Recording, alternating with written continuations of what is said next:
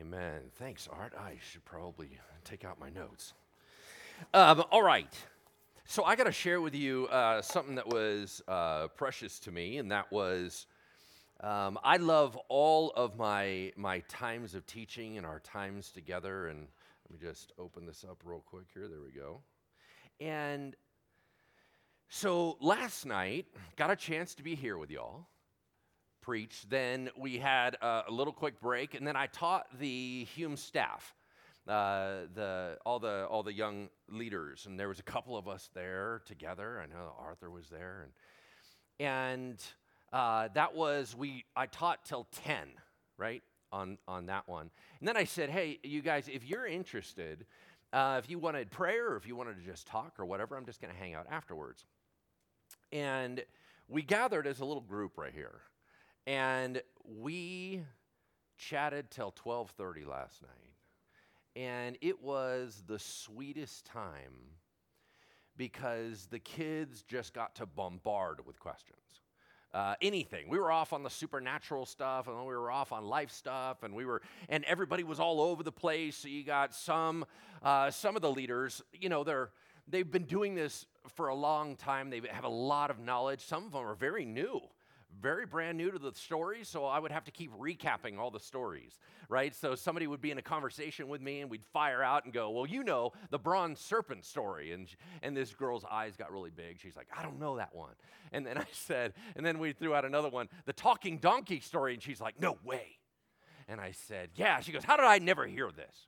And so it was very cute. So we had uh, two and a half hours of just sharing life together. And the other thing that was really sweet is as I left, there was like a little herd that, fo- that was following me all the way all the way down, and uh, and that was that was so rich because there's a young lady Megan that was here with us, and when I touched base with her this morning, she's in the security shack, and when I touched base with her this morning, she said, "That's the church." And it was so cute because in her mind, having the small group, being able to talk our hearts out, being able to ask questions, being able to process, hear God's word, she's like, that's it. And, and, and it was a very special time for her. So, once again, when we pray at the end of this evening for decisions, uh, this is an opportunity for somebody's life to be transformed, that they would never again be the same that, that these kids caught up in, in what the Holy Spirit's been doing all week long. And the counselors and the counselors by this time are getting a little tired and, and, uh, and they're a little worn out. There's not a lot of sleep and there's a whole lot of candy and there's a whole, you know, that kind of thing. But that this may be the first time for some of the campers to ever have a holy environment where it's all God all the time. And in that moment, sometimes He can capture our hearts in ways that He can't when there's so many distractions. So, anyway, we're going to pray a whole bunch at the end, yeah? All right. All right, let's do that. All right, so we are in part six, the final part. Uh, we are going to be covering Numbers 21 through 36 and the whole book of Deuteronomy. This is so good. Fantastic. You know what I'm saying? We have gone through Genesis, uh, you know, we went through Moses' life. So we got Exodus, Leviticus, Numbers, Deuteronomy. We, we've, we've touched on all those pieces. So we're going to wrap it up. Um, but I wanted to recap on something I, I, shared last night. My message last night, I don't know if you remember it, but my message uh, last night was talking about what happens when God pushes us too far. And we talked about Moses striking the rock and you're going to find out that because he got pushed so far, his reaction was not awesome. And he ends up losing the opportunity to go into the promised land. He didn't react great under the idea of being pushed too far. And I said, you know, a lot of us have heard these phrases God will never give you more than what you can handle. I said, well, that's bogus. That's actually not even biblical. And what was intriguing for me as I walked out is I said, you know, I don't think I drove home then what is our response? I mentioned it, but it wasn't very strong. So I want to I want to reiterate that just in case anybody was left hanging and didn't notice the answer. When life or God allows us to be pushed too far, I'm talking about beyond our capability, where we despair even of life. The Christian response is to fall weeping at his feet. That is always the appropriate response Because what you're saying is, Dad, you have to carry me. I got nothing left. Does that make sense? You got to carry me. I got nothing left. If we think about the story of Job, that was the perfect response. Everything melted down. He was pushed far beyond, and he was a little pile of mess, and he kept saying the name of God. He didn't choose self, he didn't choose the enemy, he chose God. So when you're pushed too far, I'm not telling you you got to pull yourself up by your bootstraps. If you're pushed too far, you can't. What I'm telling you is to fall into a little jelly mess and just call out for the name of your heavenly Father and let him carry you. Amen? That is the proper response. All right, I wasn't sure I was super clear on that. All right, we are going to talk about legacy. Legacy. I entitled uh, tonight's message, A Life of Legacy. And when we're going to be talking about legacy, I'm talking about any time you are transitioning out of a significant role. It can be as you're getting older in life, it can be as you're leaving a long time ministry, you're leaving a long time job, it can be if you're moving away. So I want you to accommodate my teaching to your scenario wherever it is appropriate. The context is Moses is at the end of his life.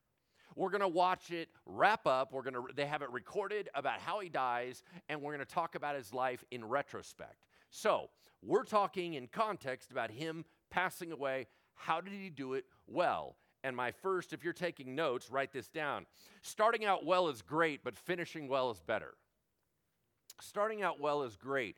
I think that if you start out well, it makes your journey better.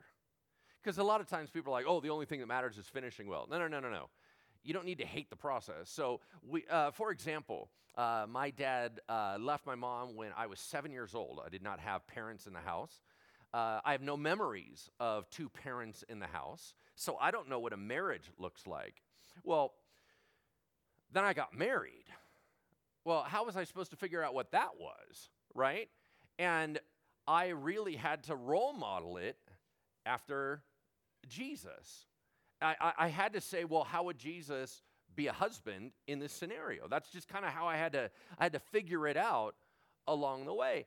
But in order to do that, I did so much study on trying to be a good husband because I wanted to start well. Does that make sense? I mean, because you can only do what you can do where you're at, man. I mean, you can't. And, and, and for all our couples at our church at Bridgeway back home, we do not do any weddings that the couple does not have quote unquote significant counseling. Doesn't have to be from us. And significant means more than two sessions, right? That they have to go through a process because, I mean, really, we're giving people a license, they have to go through driver's ed, right? And so you kind of go, well, hold on, this is for the rest of your life. I think this is kind of important. So I believe very much in starting well, but I'm telling you, starting well, absolutely, it's great. But finishing well is better. Why? Because it affects more people. As Moses was wrapping up his usefulness to God, the Lord led him through a process of setting up a legacy both for his family and the nation of Israel. Write this down. The future has more challenges for those we leave behind the future has more challenges for those that we leave behind. They're going to have to take on a whole bunch of tough things ahead of them. For Moses' scenario, they got the whole promised land to take. I mean, they've only been walking around the desert. They're now into warfare mentality. They got a whole new generation risen up. It's a lot of work, and they got all kinds of heavy stuff. So, how can Moses help them start well? That is what we need to be thinking about. Moses took great care to set him up for success. So, here's my questions for us to consider in our hearts as I'm talking. Are we going to be intentional intentional about what we build so that it can last? Are we going to be intentional about what we're building in our life so that it can last? Are we going to invest in others so they can carry on what we're building? One of the big things in ministry these days is people are becoming aware that everyone's failing in succession planning. Uh, the whole handoff from one pastor to another usually bombs, and then everybody gets sad, and then the church folds, and blah, blah, blah, right? So I have to have that a lot in my workplace. Will we allow the short sighted, selfish viewpoint to dictate what we will and won't do in life and ministry, or will we expand to think of others and the kingdom? These are just questions to begin to percolate in your heart because if you are just living for you, you're not going to leave a legacy. If you're just living for, well, I'm just scratching by, I'm just barely getting out of here. No, no, no. I need you to expand your world. You got to expand your vision because all the rest of us need you to leave well. Wherever you're going, if you're moving out of state, if you're leaving a ministry, you can't leave a ministry that's going to collapse. You can't leave, right? A job, because people are really going to look back, and as you step out of that job, they're going to be able to determine whether or not that Christian person did a good job. Does that make sense? We're always living testimony for Jesus Christ. All right, so Moses did four steps for his legacy. I'm going to lay them out for you right now, and then we'll just tell the stories. And we're going to start out by doing some paraphrasing, and at the end of our time, we're going to be doing a lot of reading in the book of Deuteronomy. Uh, to really talk about the heart of what Moses was trying to get across. All right, here's the four things that Moses did in his scenario. Number one, he cleared out physical giants. He cleared out physical giants. Number two, he cleared out spiritual idolatry. Cleared out spiritual idolatry. Number three, he cleared out internal division. He cleared out internal division. And number four, he cleared out internal pride. He cleared out internal pride. All right, let's talk about clearing out some physical giants. So Moses led four military campaigns as he got near to the promised land. I'm just going to briefly paraphrase them. They're not super important, but there's some keys that we need to grab out of them. As a matter of fact, he led a war against the Amorites, the Bashanites, the Moabites, and the Midianites. And these are the people he took out. When I talk about giants, he took out two specific kings, Sihon and Og. They comment on them in the Bible and they're like, they were huge. These are like big people. Like there's something wrong with these people. Their gene pool is a little sketchy, right? They're like little Nephilim Anak people, right? But here's what's interesting. So Israel's traveling through, and they send messengers to the Amorite king, King Sihon, and they're like, hey, can we pass through your territory? He's like, nope. Boom, they fight. He attacks. Israel won, and Israel took possession of his land. Now, this is a bit odd because where are they headed? The promised land. So if they take the land, that's a little bit of an awkward piece because you're like, well, we're, we're, we're going that way, right? We're going to go on the other side of the river. If you want to picture a, a map, so if you picture a long, narrow map of what we now call the nation of Israel, or they call the nation of Canaan, or the land of Canaan, that on the right hand side of the map, there's what's called the Jordan River. The Jordan River kind of is the eastern boundary of the promised land. Well, they're on the other side, and they're taking land there. Now, they didn't mean to. This guy attacked them. When you beat up the bad guys, what are you going to do? Just give them their land back and go, sorry, right? You take it, but now you got to fill it, right? So then all of a sudden, King Og of the Bashanites he finds out that Israel was spying out areas and capturing villages, and it flagged him. He was like, Something's not right here. So he comes out and he attacks them. God said, Do not fear. I will give him over to you. And boom, they've beat him up and they get all his territory.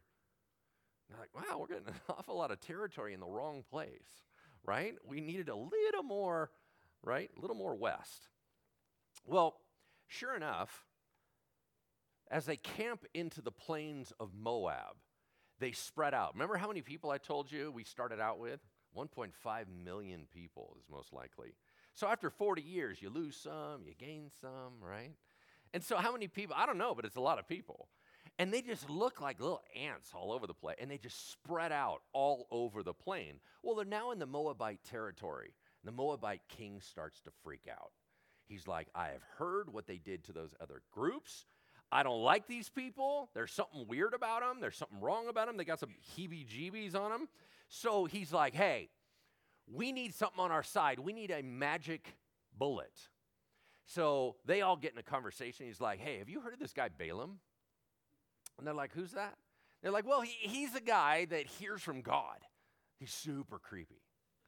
So, what we're going to do is we're going to send out some money and we're going to ask him, we need his help. We need him to come and curse those people. Because I don't, I, we're not going to win them if we just fight them right now. I know that. So let's do that. So they send out a contingency and they go out and they're like, you know, Balaam's like, hello. And they're like, hey, uh, so we're the Moabites, hi, and we would like to hire you to curse somebody for us. Is that cool? And he's like, wait a minute, let me talk with God. And he has a cape. I don't actually know if he has a cape. I'm just making this stuff up. Anyway, he goes back into the room and he's like, So, God, can I curse these people? And God's like, Uh, no, you can't. No, those are special people. Don't do that. And he comes back, he's like, I cannot. and they're like, they're like, okay. So they go back, and the king's like, dude, we really need those guys. Uh, we need this magic bullet. Here's more money and more fancy people. Convince this guy. So they come in. Hey, it's Moabites again. Um, we got more cash, and uh, we really need you. Hold on a moment. Let me check with God. and you're like, I thought he already said no, right? But he checks in again. Well, that starts to agitate the Lord. You start getting this undercurrent where he's like, But Lord, they have American Express. You know, and he's like, Wait, he's like, what does that have to do with it? Right? So he's like, I'm just checking, just checking. It's cool. If you don't want me to do it, I won't do it, right?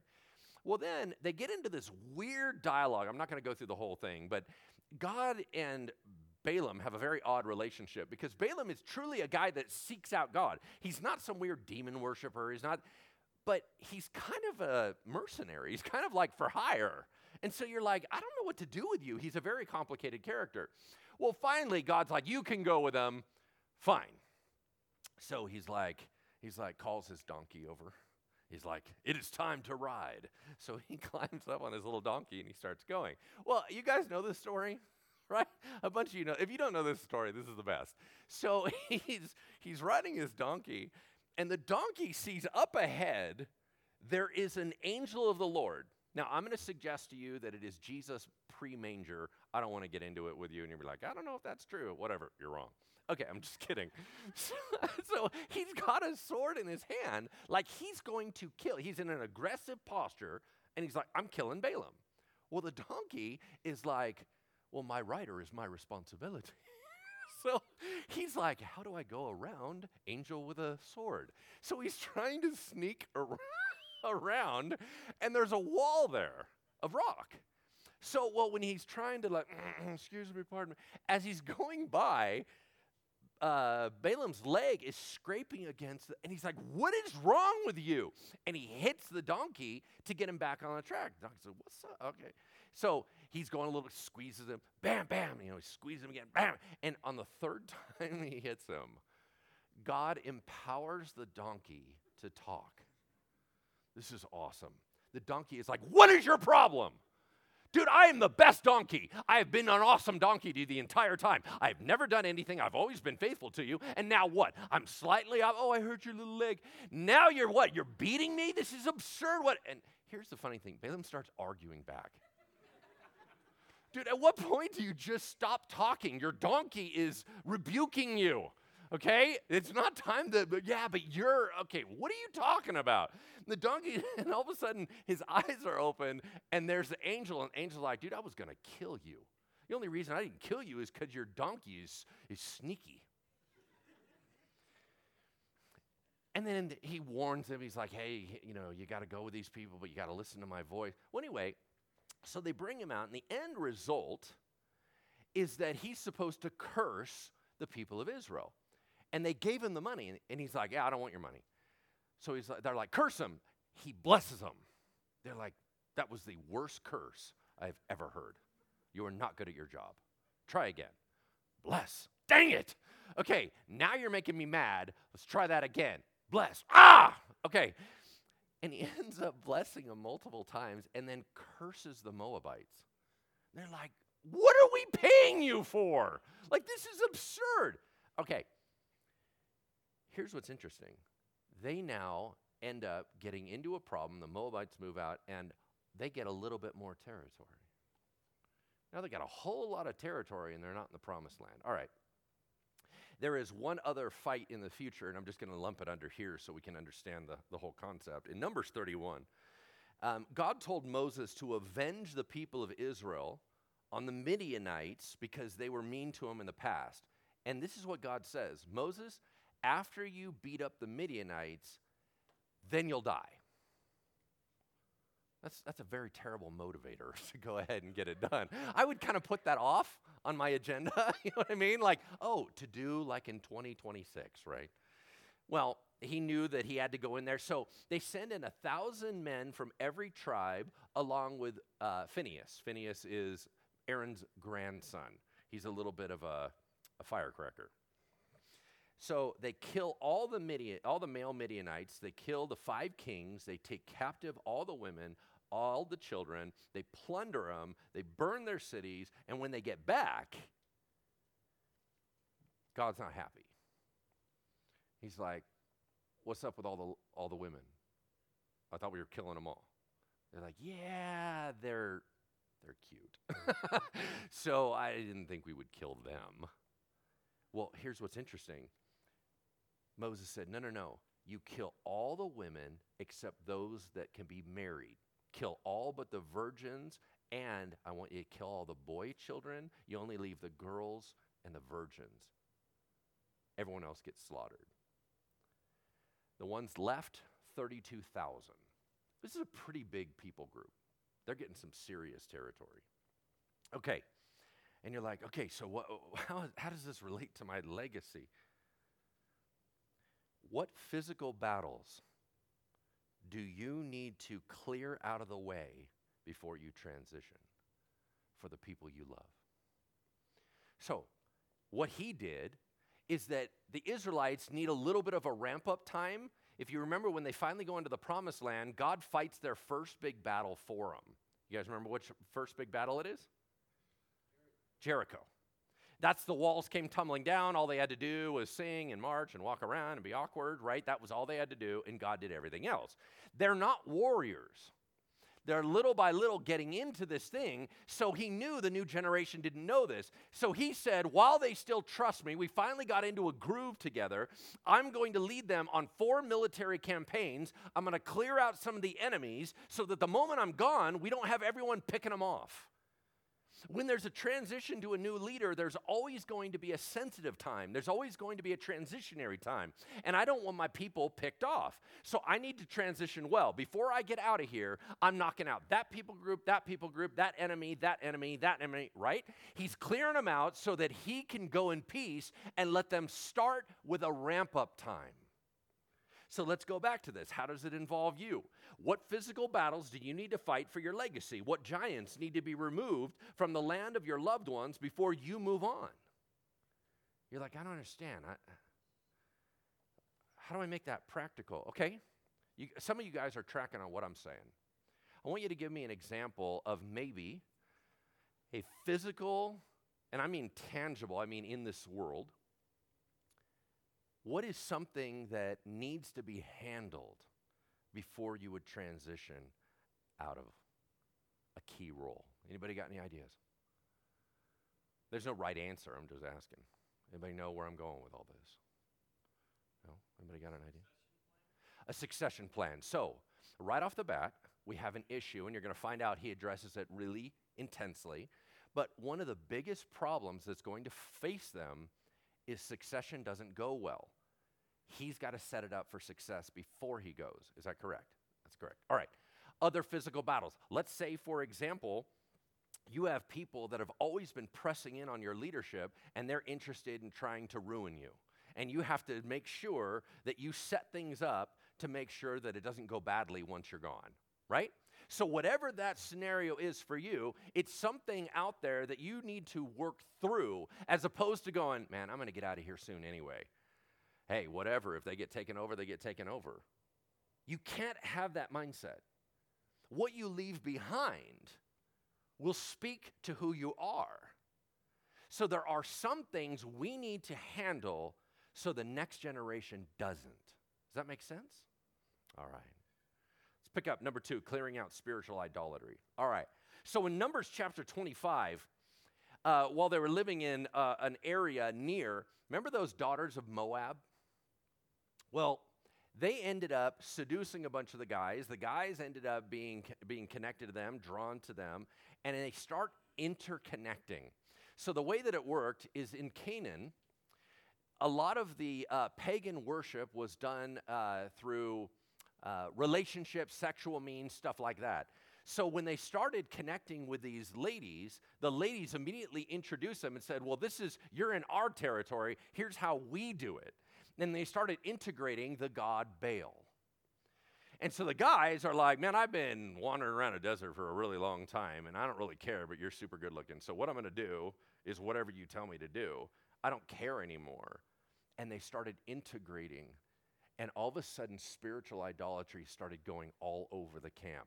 Remember, this is the one thing, if you want to tick God off, this is it. Because he's like, no, no, no, you're mine. Remember, you are holy people, you are set apart.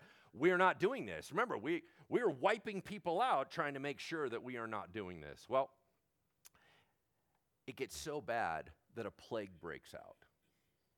God brings in judgment, and he tells Moses to hang all the chiefs of the Israel people. Now, let's pause for a moment. What in the world?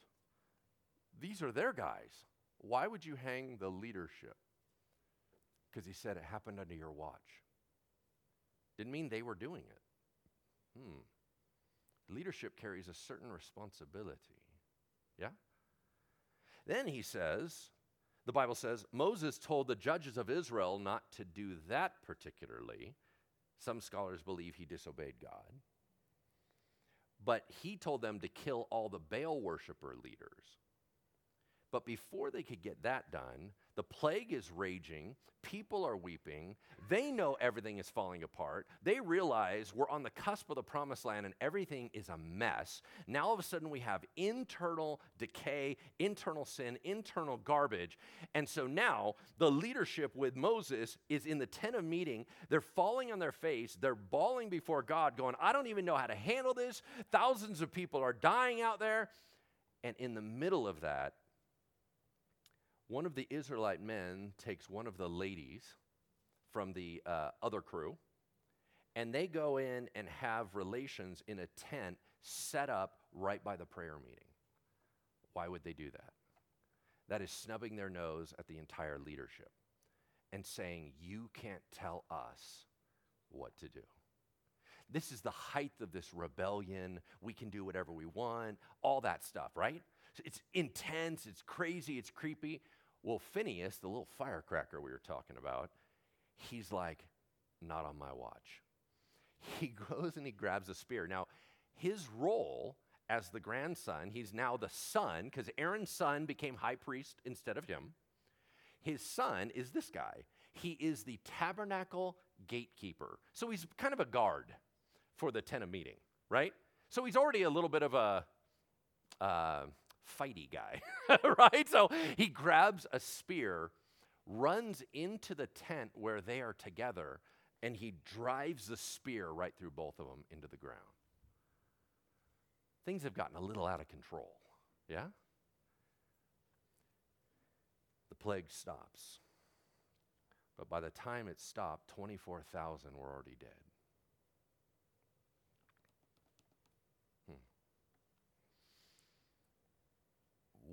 What do you do with this? The whole camp, it's one thing to have an enemy from the outside, it's another thing when the rot is on the inside. Like, I mean, it, from my perspective, what if I go and I take over a church and there's just corruption and gross stuff and everybody is not focused on the Lord and their self. Like, what do I do with that? How do you root that out? How do you clean up enough? What do you do? God's not in the habit anymore of killing 24,000 people through a plague, right? So, so how do you root that stuff out? When God finally said, I'm killing all this people, getting everybody's attention, he then puts in, here's how you're going to do offerings, here's how you're going to do worship, here's how you, and God did a big shift over, but Moses was his point man to bring a health to the inside of Israel before they move forward. It was almost like God knew things were starting to go wrong and he kept poking and poking and poking until it erupted. Boom, he cleans it all up because they didn't need to walk into the promised land with that rot. You guys following me? It is interesting because it is in this time that we transition into the book of Deuteronomy. Deuteronomy is simply Moses' recap of the last 40 years. It's not new information, as in new chronology, per se. It's a lot of details that, oh, it's his journal. Huh, what did I think about this? What did I think about that? Right? But this is what he gave Moses. Look at Deuteronomy 6, 4 through 9. Deuteronomy 6, this is where we start reading. Deuteronomy 6, 4 through 9. You might remember this one. Deuteronomy 6, 4 through 9. Uh, the first verse is also called the what? Anybody know? The Shema. Mm-hmm. Jews still repeat it. They're supposed to repeat it multiple times a day. Hear, O Israel, Yahweh is our God. Yahweh is one. You shall love the Lord your God with all your heart and with all your soul and with all your might. And these words that I command you today shall be in your heart. You shall teach them diligently to your children, and shall talk of them when you sit in your house, when you walk by the way, when you lie down, and when you rise. You shall bind them as a sign on your hand. They shall be as frontlets between your eyes. You shall write them on the doorposts of your house and on your gates. what is the point of the whole put them on your head, put them on your hands? What's that about? Anybody know? Remember. Remember uh, your, your right hand usually is decision. When you're making decisions, God needs to be a part of it. When you're reflecting and thinking through your decisions, God needs to be a part of it. He said, I want you to talk about me and I want you to keep me into your atmosphere, into your ethos, into your culture. I want you to talk about it when you're out. I want to talk about it when you're home. I want you to talk about it here. I want you to talk about it there. I want to be all the time integrated into your lives. There is no such thing as compartmentalization. Oh, I got my regular life and then I go to that do that church thing. That's not sufficient. He said, I'm into full integration. I hang out, and if you're going to talk about retirement financially, I'm in the conversation. If you're going to talk about practical business stuff and what business you're going to lead, I'm in the conversation. If you're going to talk about whether or not we're going to spend money to renovate the house, I'm in the conversation. When you talk about how you're going to parent the kids, I'm in the conversation. I'm not interested in being kept in a little jar on your mantel. I'm all in all the time. That's how it works. So let me boil this down for you kids because you seem to get an awful lot wrong here and you keep getting rebellious on me and you start letting all this rot start. Let me tell you what it's all about. I want you to listen to me closely. I'm Yahweh, period. You're not. You never will be. And I'm going to tell you, if we're going to boil it all down to its simplest form, I want you to love me with all your heart. I want you to love me with all your mind. I want you to love me with all your strength. I want you. That's it. Because if you do that, everything else works. If you don't do that, nothing works. Every time you compartmentalize me and you say I'm a little add on to your world, I don't do that. I'm not a good add on. Every time you try to add me on, I just make your life worse. If, you, if I'm an add on, I'll bring guilt with me. That's one of the big challenges where we've had some traditional Catholicism is it was it's in a compartment. God's in a compartment. And so it's like, well, I got the guilt part, I just didn't get the grace part. That's a problem. He's like, I need you to love me. Do you guys remember when Jesus said, If you love me, you'll obey my commands? You remember that? I was sharing with my friend in the gym. How you read that line will determine your walk with God, where you're at in the moment. Do you read it? Because here's the phrase If you love me, you'll obey my commands. How you read it, where's the intonation? Right? Well, if you love me, right? You don't obey me. There's a guilt there of you need to perform better. You keep saying you love me. Look at you, slacker, right? That's where a lot of people are at with God. I don't think that's how it was intended at all. I think Jesus said, If you love me, you will obey my commands. Why? It flows from a relationship, and all of a sudden, you're not having to look in the Bible for what's wrong. You already know in your heart, that's not like me.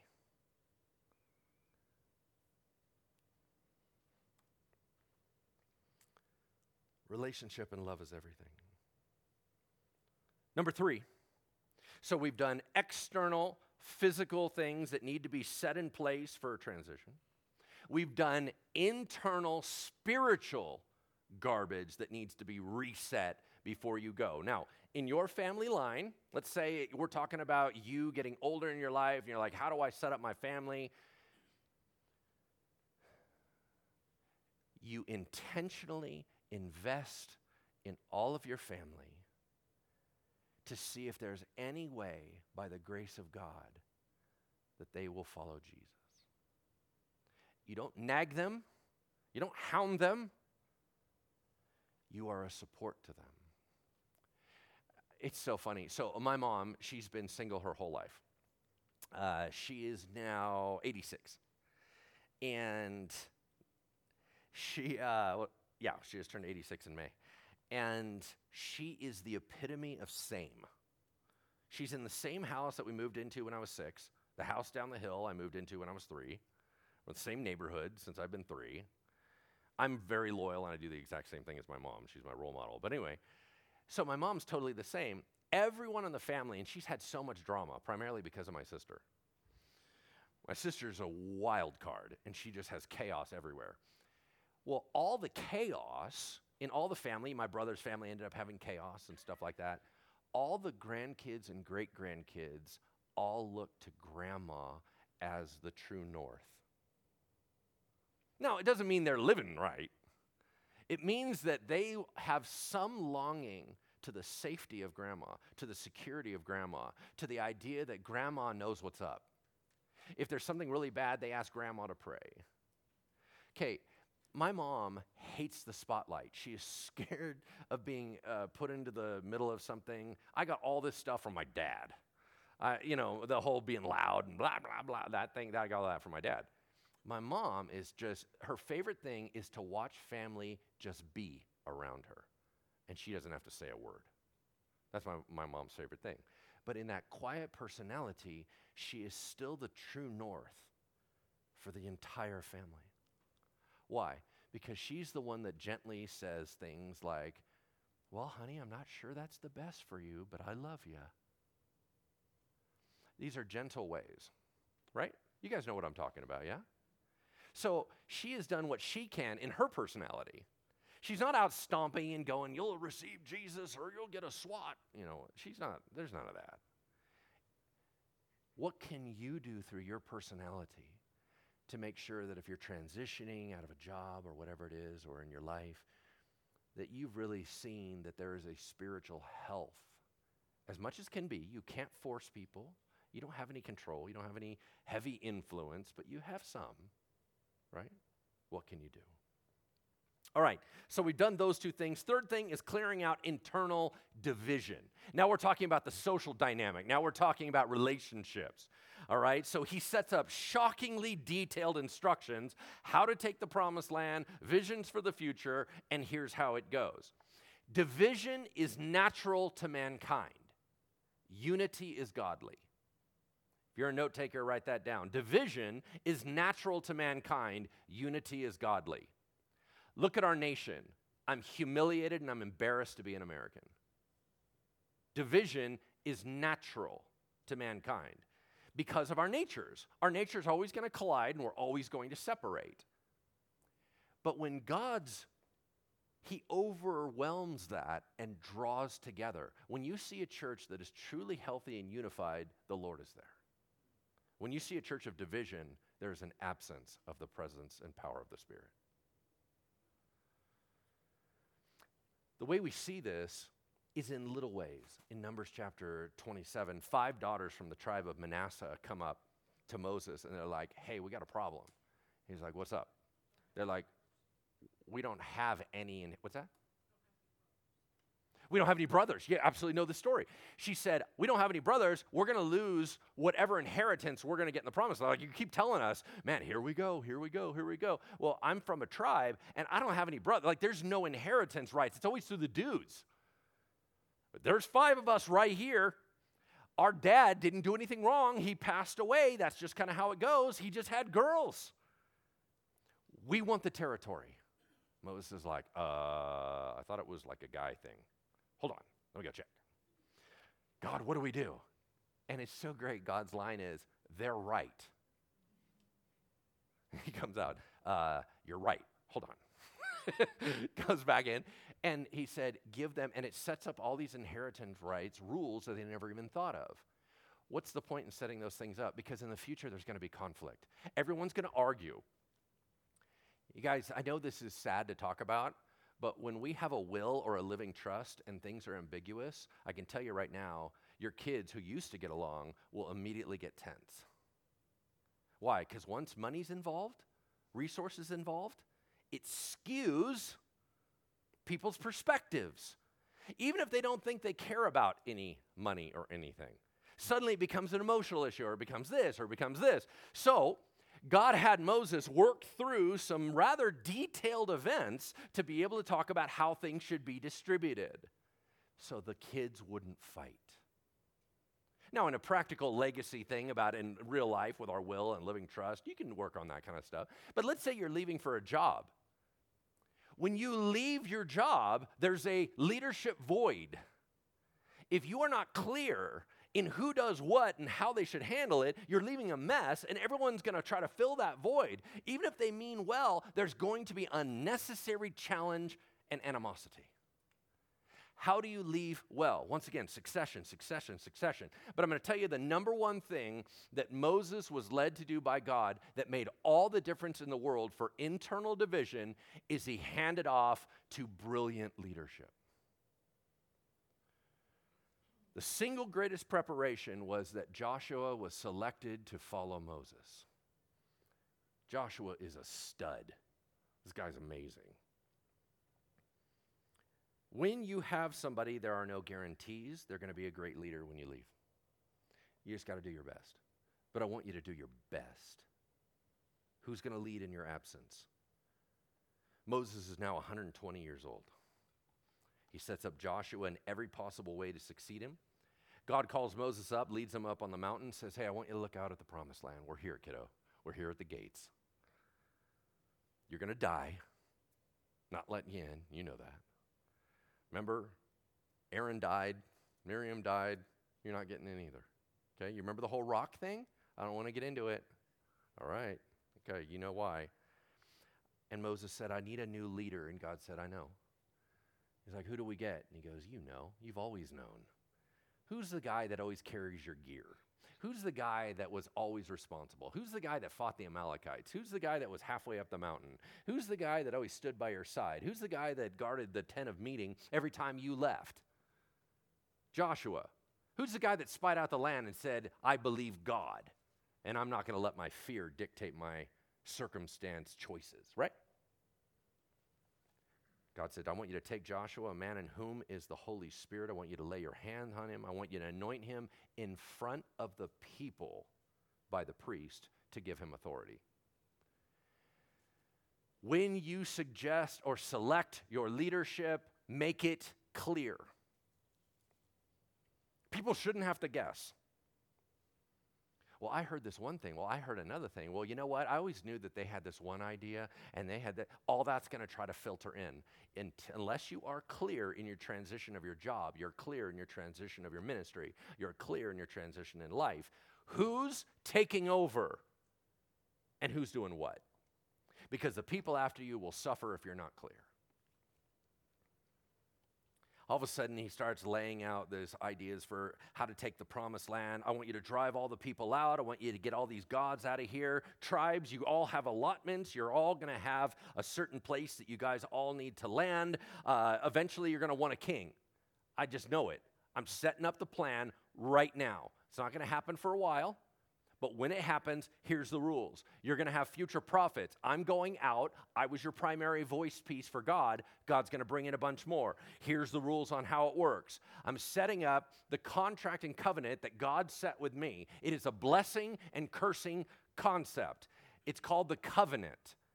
Everybody, I need you to know exactly how this is happening, what you need to do, what you don't need to do. Do you understand how granular he got? Incredible. Why? To minimize division amongst the people. Because here's what ends up happening it's all clear in your head, and you move out.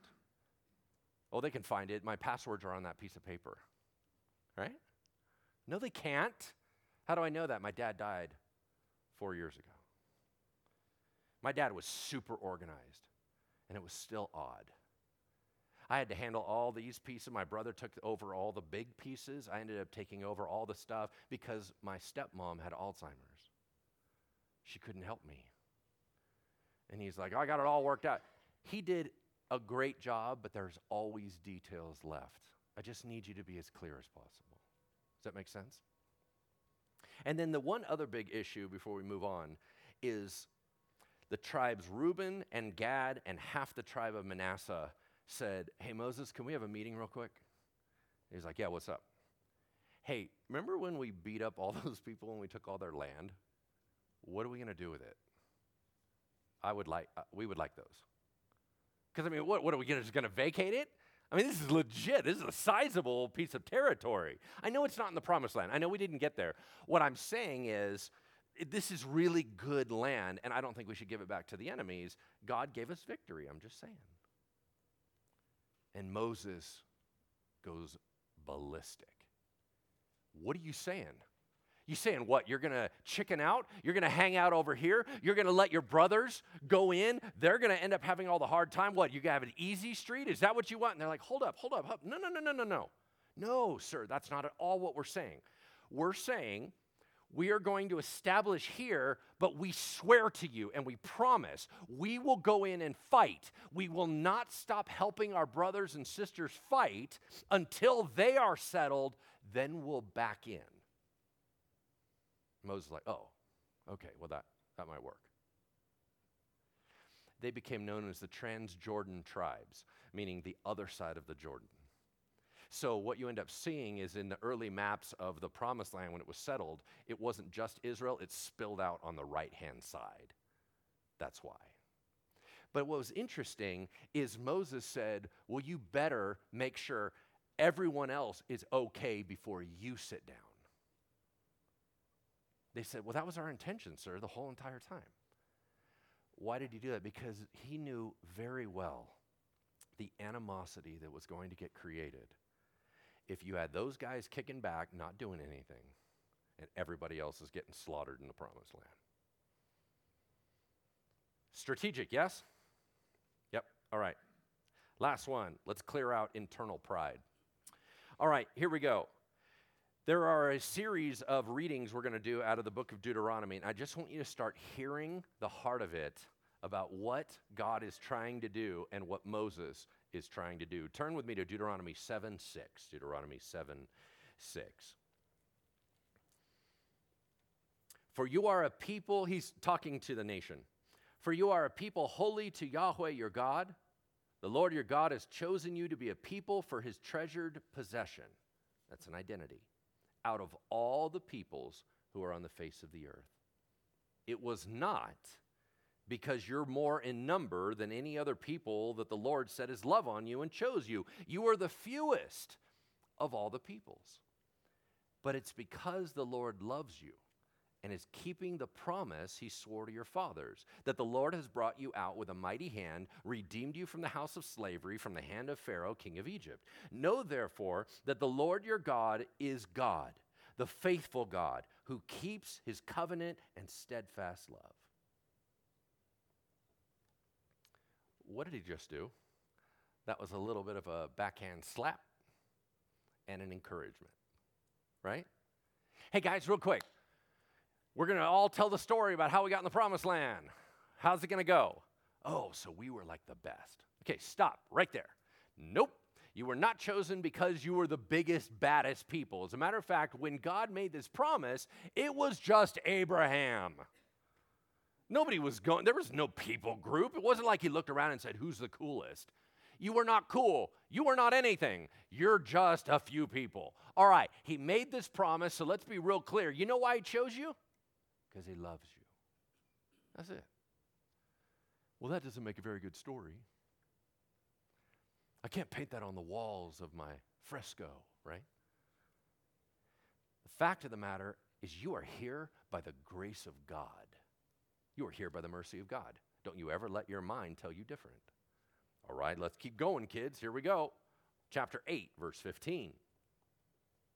God led you through the great and terrifying wilderness with its fiery serpents and scorpions and thirsty ground where there was no water, who brought you water out of the flinty rock, who fed you in the wilderness with manna that your fathers did not know, that he might humble you and test you, to do you good in the end. Beware lest you say in your heart, My power and might of my hand has gotten me this wealth. You shall remember Yahweh your God, for it is he who gives you power to get wealth, that he may confirm his covenant that he swore to your fathers as it is to this day. Boy, this, is, this one's going to hit a little closer to home. When you are successful, how's your story going to go? Everyone's going to in- interview you for Forbes magazine. How did you do it? Well, we're just brilliant. Stop. No, you're not. You're actually kind of stupid.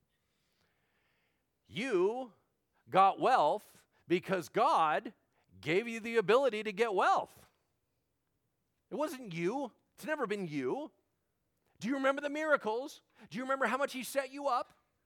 See, this is the weird thing about how we all get into this. Man, I'm a self made man. No, you're not. I worked hard for all this. Hold up. Are you telling me that you worked harder than the ditch digger guy that is out in the sun every day digging ditches? Do not tell me that. He does not have the wealth you have. So don't tell me it was your hard work. Well, it was my mind. Who gave you the ability not to have an aneurysm? How do you even have a mind? Because God gave it to you. There is no room for pride. There is no room for I did, I pulled myself up by my bootstrap. No, the grace of God and the mercy of God was kind to you. Why? Because he wanted to bless you. And when you turn into a monster, that's not a very good thank you. Right? Let's do another one. Chapter 9, verse 4. Chapter 9, verse 4 Do not say in your heart, after the Lord your God has thrust them out before you, meaning once you get the promised land. These are all prophetic, by the way. They haven't even got anywhere. Do not say, It is because of my righteousness, meaning I'm a good person. I did it on my own because I'm holy. That the Lord has brought me in possess, to possess this land, where it is because of the wickedness of these nations that Yahweh is driving them out before you. Not because of your righteousness or the uprightness of your heart are you going in to possess their land, but because of the wickedness of the nations, the Lord your God is driving them out before you, that he may confirm the word that he swore to your fathers, to Abraham, to Isaac, to Jacob. Know therefore that the Lord your God is not giving you this good land to possess because of your righteousness, for you are a stubborn people. Remember and do not forget how you provoked the Lord your God to wrath in the wilderness from the day you came out of the land of Egypt until you came to this very place, you have been rebellious against the Lord. Wow, these are pretty harsh, huh? I mean, talk about. Do not tell me you got this because you're a good person. You're not a good person. Do not tell me that somehow you had a, a blessing on your life because you were so righteous. You're holier than thou. You're not. As a matter of fact, this whole transaction of the promised land, I'm not empowering you to go steal stuff, I'm kicking them out and you're backfilling. Let's be real clear on that. Oh, well, we got to take these people over. No, no, no. God drove them out. You're the hammer, and you get to resettle where they're gone. Real pause, real quick. There is a verse in the Bible that helps you understand the conquest into Canaan there are some of you that will reflect back and go, I don't understand how God would authorize the killing of men, women, and children. uh, going in, having war, killing all these people. To some people, that, that's a challenge. The verse says this God did not release Israel from Egypt's bondage for 430 years, and he tells you one reason why. Do you remember what the reason is? The sin of the Amorites has not reached full measure. What does that mean? It means I'm not done working with them. You will wait. You're on timeout until I get done with them. When I get done with them, I've tried to reveal myself to them time and time and time again. I wanted them to be my people just like I wanted you to be my people. Don't get me wrong. And they chose them. They chose themselves. They chose themselves. They chose themselves. And when you choose yourselves, eventually I'm bringing the hammer down. I'm going to bring a judgment. I'm going to knock you out of your land. Why? Because I worked with you for hundreds of years and you wouldn't turn to me. So you're done, and I'm bringing in my kids. They're going to take over your stuff. That's why. It was not a Israel needed more territory, so let's kill everybody. It was let's move them out. You get to backfill. That's a very, very important uh, concept, biblical concept that we need to understand. All right. The last thing, uh, excuse me, the, the second to last thing that I'm going to highlight is he says over and over, like Deuteronomy 9 25 through 29, Moses constantly puts in the book of Deuteronomy, and I had to keep interceding because God wanted to keep killing you. Like, did you really have to write that multiple times? He's like, I, I stood in the gap for you. You guys were mean to me, and I still defended you. Huh, can't believe we even got here, right? And then, after all these writings, they have the final conversation. Turn with me to um, Deuteronomy chapter 3. We're going to go back a little bit. Deuteronomy chapter 3, verse 23. And I pleaded with the Lord at that time, saying, O Lord God, you've only begun to show your servant your greatness and your mighty hand. For what God is there in heaven or on earth who can do such, wo- such works and mighty acts as yours? Please let me go over and see the good land beyond the Jordan, the good hill country in Lebanon. But the Lord was angry with me because of you and would not listen to me. The Lord said to me, Enough from you. Don't speak to me about this matter again. Go up to the top of Pisgah, lift up your eyes westward, northward, southward, and eastward. Now look at it with your eyes. You're not going over the Jordan.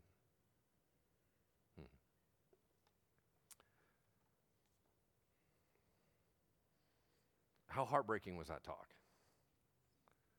God, I served you for 40 years. I made one mistake, man. Come on. I earned this. I deserve this. You know what, kid? You did good. As a matter of fact, for the rest of history, people will sing your praises. You're great. You're not getting in. I told you. I told you. I need you all in. When you didn't go all in, you really caused more chaos in the camp. You're not getting in. And I don't want to talk about it anymore. Hmm. It's interesting. There's such a personalness to the conversation, right? Well, sure enough, in Deuteronomy chapter 33, Moses does a final blessing on Israel, prophesies over the tribes.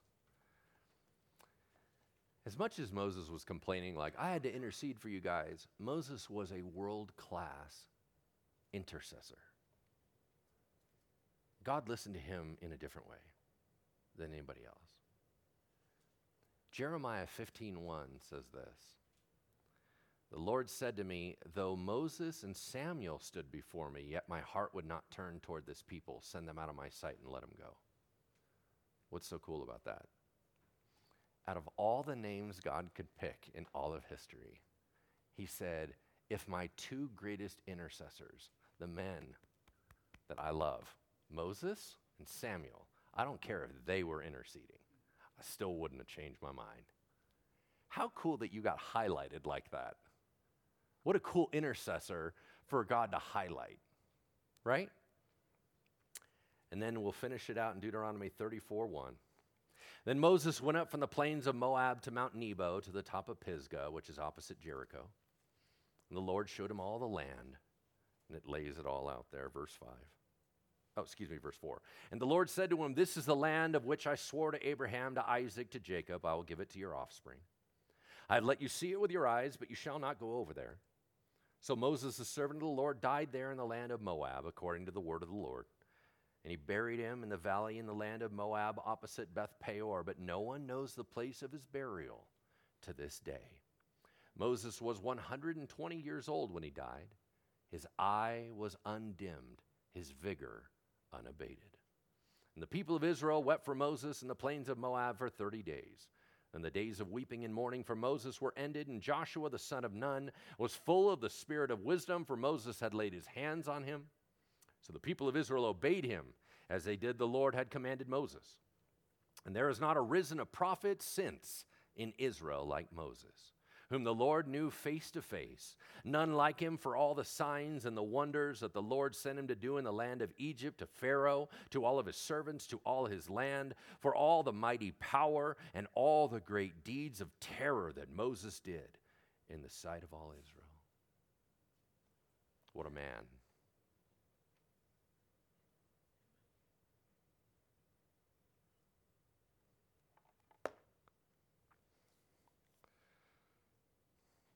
He shows up again. You guys remember? Jesus takes his inner three Peter, James, and John. Hey, guys, I want you to go with me to a mountain. What are we doing? Hold on, you'll see. You'll see. I'm just doing some prayer time. Okay, cool. They get up to the top of the mountain. He begins to pray a cloud comes in and he starts to turn dazzling white. His face begins to change.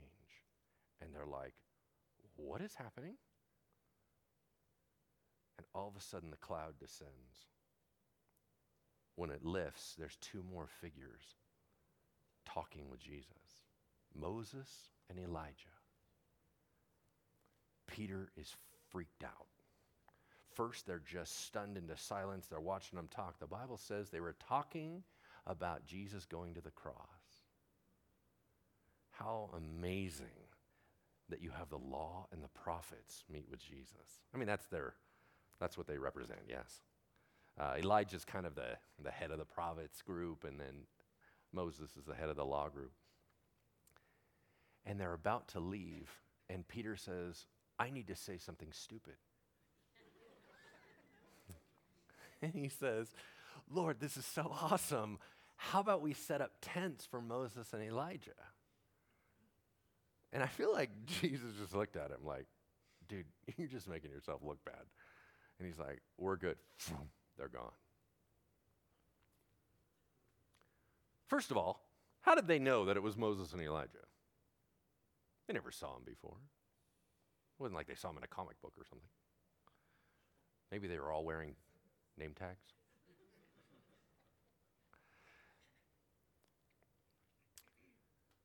the greatest act of God on this planet was the incarnation. God becoming flesh and dwelling among us. And Moses got to see it face to face, even after he was gone. That's pretty cool. There's such a love there. And you look and you go, man, God was so hard on him. You don't get in the promised land. It's like, dang. But notice the little nuances. God buried him himself. Nobody even knows where it is. Why, why is it important that nobody knew where it was? They'll make some type of honor to him or to worship it or whatever. And he's like, we're not doing that. Later on in the book of Jude, what do we find out? Uh, Michael the archangel had to argue with Satan over Moses' body. Whatever that means, that's weird. But it just shows how important he is. But it's so interesting because there is such uh, intimacy about God going, That's my kid. I love that guy. Because we always think that if he was mean to him and didn't let him in, that God must not have liked him very much. I don't think he could have liked him more. But he's a good parent, and boundaries are boundaries. If you have ever had something where God called you on a sin, oh, I guess you don't like me. Actually, I like you so much, I'm busting you early. Just saying. Yeah? I hope you enjoyed this series. It, there's just something about slowing down and taking this survey and looking at his life from beginning to end. How many times he was challenged, how difficult it was, but God loved him, but yet he had some sorrow, and then people turned on him, but yet he would run to God, and he was an intercessor, and then he got to see God face to face, and then, right? What an amazing man. But he was just a man. And so are you. I got to tell you, uh, I've always told everybody this. I swear that when I get to heaven, the person that has the highest position is going to be Edna from Cleveland. You know, it's never going to be anybody you know. It's never going to be anything fancy. It's never going to be somebody that was on a podcast or on the TV or whatever. It's some quiet person somewhere that has their full heart to God. And they've been the ones that were interceding for the nation of America or the nation across the world. And God goes, Have you considered my servant Edna? She's awesome. She's my favorite. I don't know, maybe that's you. I'm just telling you, God loves his kids a lot. This has got to be personal, y'all. We're talking about decision tonight. If these kids buy a set of facts, it will not save. But if they start a relationship, it's eternal. Amen?